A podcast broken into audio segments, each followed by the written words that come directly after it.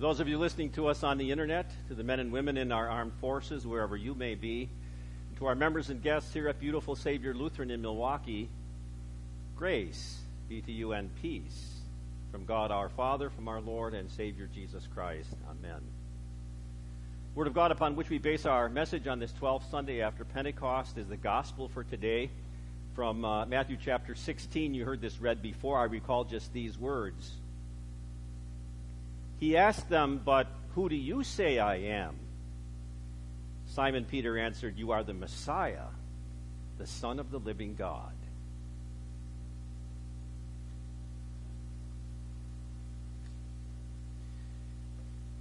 In the name of Jesus Christ, in whose church we worship, my beloved.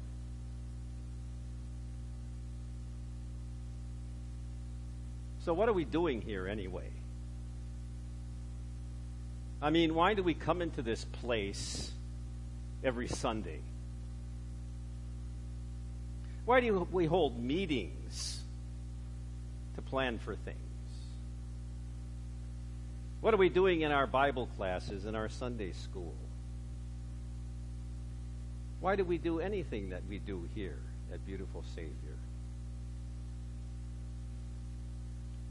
According to the words today, Jesus tells us exactly what the church is all about, what we're supposed to be doing. He says, first of all, we're supposed to be busy defending the truth of God's Word. And then we're supposed to be marching against the gates of hell. And then we're supposed to be using the keys to open or to lock.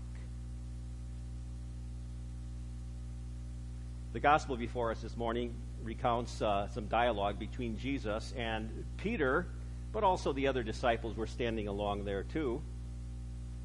And according to Jesus' words, Jesus says that his church, your church, my church, our church, is supposed to be a confessional church. One that defends the truth. One that marches against the gates of hell. One that uses keys. Now, this section of Scripture, first of all, is a single question that Jesus posed to the disciple Peter, uh, to, and to its disciples. And he said, All of you guys together, who do people say that I am? And they responded very quickly, Well, some people say that you're John the Baptizer coming back, come back from the dead.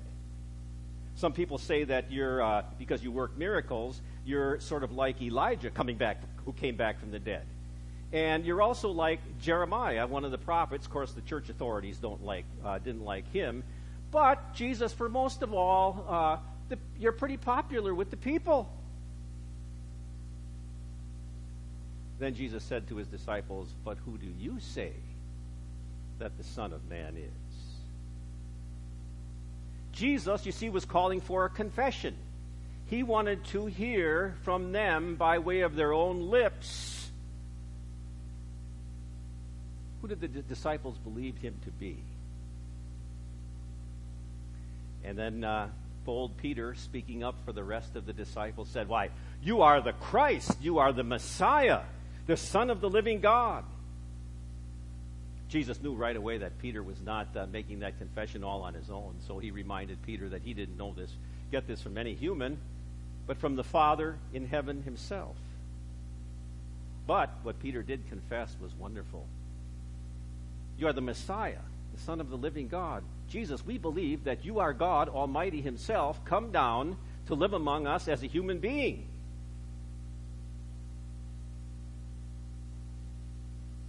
Jesus reminded Peter, You didn't know that all by yourself. How was it that uh, Peter learned who Jesus was? He said it. Uh, G- uh, Peter learned in the very same way that we learn who Jesus is. By the Word. God always tells us about who Jesus is and who He is by His Word. Way, way back in the Old Testament, it was, by the spoken Word. And then Jesus came into the Word, and, and God revealed himself to us by Jesus, the living Word. And now, thanks be to God, we have the written Word in Holy Scripture. And that's how God reveals himself to us and gets us to know his Son, Jesus Christ, as our Lord and Savior. Then Jesus goes on to talk to Peter about his church and the foundation on which it would be built. You are Peter. And I can guarantee that on this rock I will build my church. Maybe you know, maybe you don't know. I know that some of you are converts from Roman Catholicism. But the Roman Catholic Church believes that these words that Jesus spoke to Peter are an indication that Peter was the pillar and the foundation of the church, and consequently, you have the origin of Papa or the Pope. We, of course, as Lutheran Christians, disagree, and we do so by Scripture. Let's go back and, and see exactly what these words mean. First of all, we have to say when Jesus talks, I'm going to build my church, he's not talking about some visible denomination.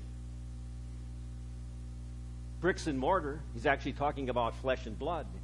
Peter himself knew that. Later on in one of his epistles, he wrote these words As you come to him, Jesus, the living stone, rejected by men but chosen by God and precious to him, you also, like living stones, are being built into a spiritual house, a holy priesthood, offering spiritual sacrifices acceptable to God through Jesus Christ.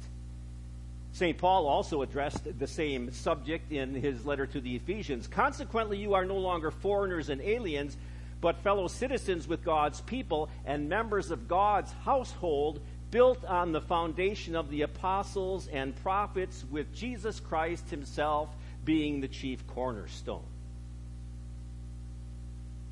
So, Jesus' church, his real church, is not brick and mortar, it's flesh and blood. And you and I are the building blocks of his church with Jesus Christ and the teachings of the apostles as the foundation.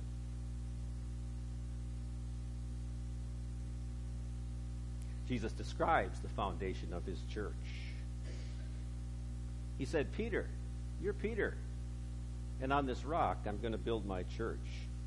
Now, notice, Holy Scripture, Jesus did not say, You are Peter, and Peter, on you I'm going to build my church. The church is not built in any human, but on the words of Jesus It's kind of interesting too. And once in a while, I you know you, you say, oh, I went to the seminary, and you like to show off your education.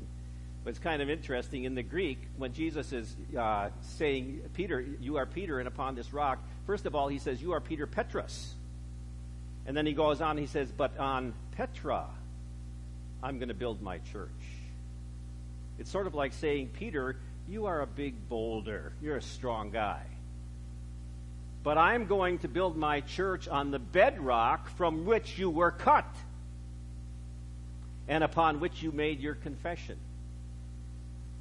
Goes back years and years when uh, we lived in uh, Franklin. I was pastor of St. Paul's, and sometimes we'd be sitting eating supper, and all of a sudden, boom, the house would shake. He said, "What? Oh, they're blasting at the quarry again." And they set the charges too large. I was about a mile away big quarry. In fact, they said that uh, there's going to be stone coming out of that uh, quarry uh, un- until I die and all the way through the lives of my kids. That, that bedrock is so huge, so miles and miles. The foundation of God's church is not Peter, but on his confession. And what did he confess? Why, you are the Messiah, the Son of the living God. That's the church's foundation.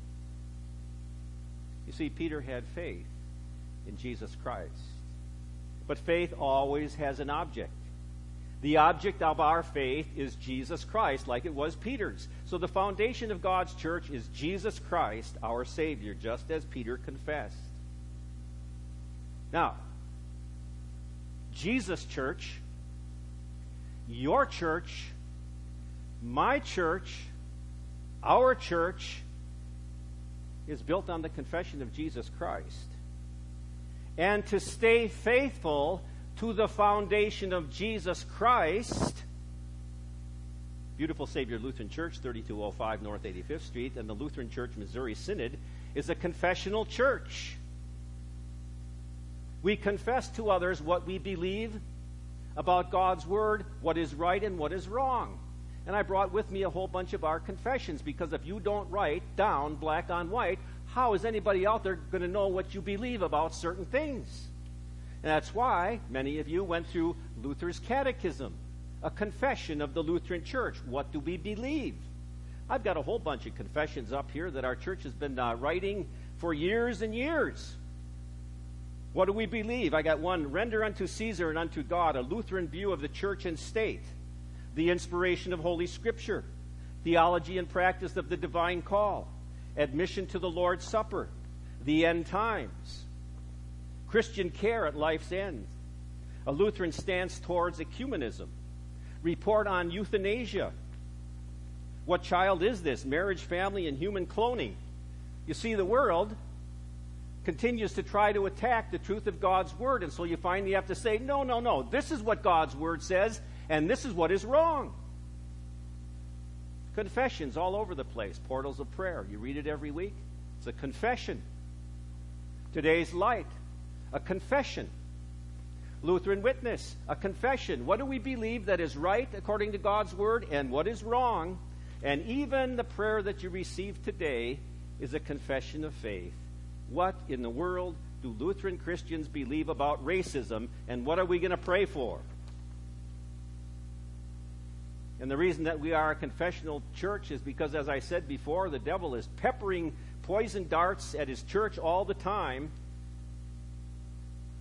And every time he does it, he's trying to remove Jesus Christ from the center of our faith. Perhaps you know of some churches or have gone there where they have Christian on the outside, but you never hear Jesus Christ preach much, much at all.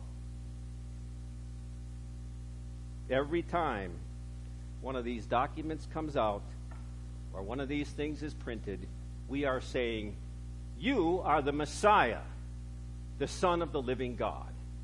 And we're not going to give that up. Now, God's church is not only a confessional church, it's also supposed to be a, a church that marches on the gates of hell. What? I remember uh, quite a few years ago, we uh, toured Germany and we went into quite a few castles. And all the castles had big, huge gates. Obviously, they were built that way to keep the enemies out, right? And um, maybe some of you saw the uh, movie King Kong and how that big fence was built and those big gates were there to keep Kong out. That's what gates are for. Now, what in the world does it mean that God's uh, church, that uh, uh, the gates of hell are not going to overpower God's church? I mean, you don't take a look at some gates take some gates off their hinges and move them towards the church, do you? And I don't think that's what's meant at all. Obviously, it's a spiritual picture that there are gates in hell, but what it says is that the church is supposed to start marching towards the gates of hell to try to break them down. Where are the gates of hell? Oh, they're a lot closer than what you think they are. The gates of hell are located on 85th and 86th and Auer Avenue.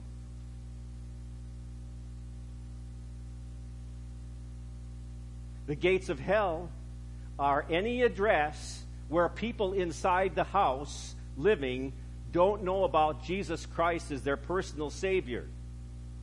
And because of that, they're going to hell, and they probably don't even know that either. And we, as members of Christ Church, are commissioned to break down the gates of hell. And we have the guarantee of, of, Jesus that as we do so, even the devil's power is not going to be able to overcome come us. Now, people out there who are unbelievers aren't going to give in easily. But the church and its message is far more powerful than the devil, devil and hell. And we, the people of God's church, have to be out there knocking down the gates of hell to let the people out. And that's the mission of the church. Jesus also says, as members of the church, I'm going to give you the keys. What in the world is that all about? By the way, that's also in Luther's Catechism, the keys. Now, I don't know about you, but I carry a whole lot of keys. Got the keys to the church, got the keys to the filing cabinet, got the keys to the uh, uh, closet downstairs, got the keys to the office and the other office doors. You carry a whole lot of keys too. What do keys do? They either lo- open something or they lock something. Jesus says, You have the keys. And whoever you imprison, you imprison. Whoever you set free, you're going to set free. You know what God's key is? And you know when it's supposed to be locked or unlocked? God's key is His holy word in the Bible, the 66 books of Holy Scripture. It either opens heaven to people who believe, or it gives them the message that heaven is locked to them if they disbelieve. The Bible is God's announcement to the whole world that all their sins are forgiven. Believe on the Lord Jesus Christ, and you will be saved. How does it all work practically? Let me use a fictional example. Imagine if the day would ever come where there was a universal cure for every type of cancer. No matter what cancer you have, all of a sudden, the cure was avail- available, and it was available in one little pill, and all you had to do was take it and swallow it. And besides all that, the announcement was that the pill would be free. And I'm sure many people would line up to get their life giving pill. But believe it or not, there would probably be some, actually, some people who would say, I don't think that pill works. I don't want to take that. And maybe there might even be some people who say, I don't believe that that pill is going to work. In fact, if you take it, you're probably going to get sicker. And so those people didn't get in line for the pill.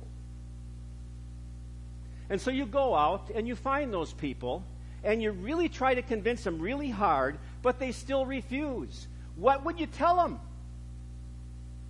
If you don't take the pill, I got to tell you, I don't want to tell you, but you're going to die.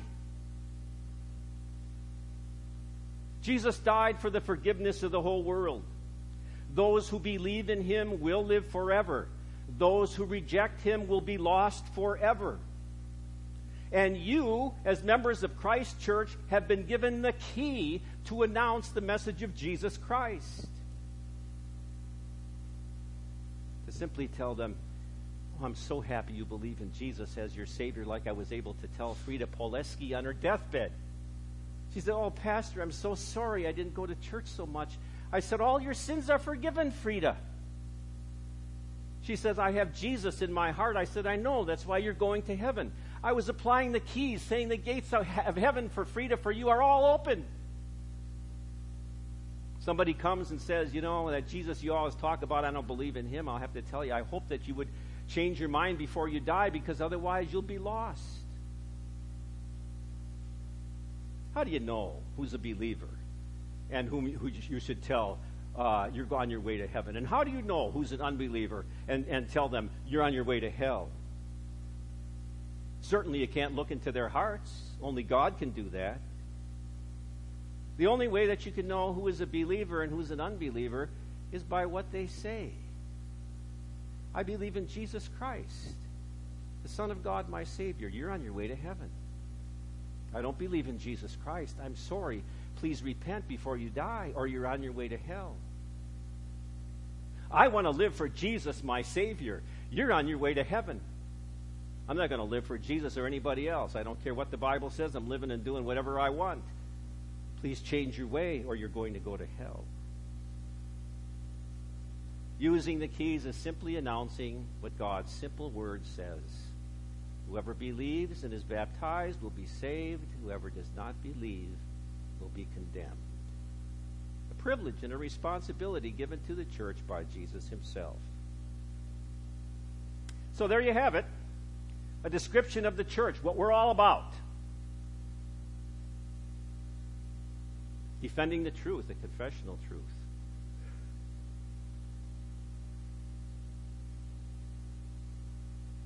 Marching on the gates of hell and using the keys. And yes, we recognize that Jesus' church is an invisible church because it consists of all believers wherever they are in the world. But you know, you can also see where God's church is uh, and the various different locations of this planet. And that is wherever believers are gathered around the truth of God's word and the sacraments, there is God's church. God's church, Jesus' church, your church, my church, our church. What a wonderful church to be a member of. And you are by God's grace, and thanks be to God for that. Amen. Please stand. The peace of God, which passes all understanding, shall keep your hearts and minds through faith in Christ Jesus. Amen. We confess our faith in the words of the Apostles' Creed. I believe in God the Father Almighty, maker of heaven and earth, and in Jesus Christ, his only Son, our Lord, who was conceived by the Holy Spirit, born of the Virgin Mary, suffered under Pontius Pilate, was crucified, died, and was buried. He descended into hell. The third day he rose again from the dead. He ascended into heaven and sits at the right hand of God the Father Almighty. From thence he will come to judge the living and the dead. I believe in the Holy Spirit, the holy Christian church, the communion of saints, forgiveness of sins, the resurrection of the body, and the life everlasting. Amen. We take this time together, our tithes and our offerings and our connection cards.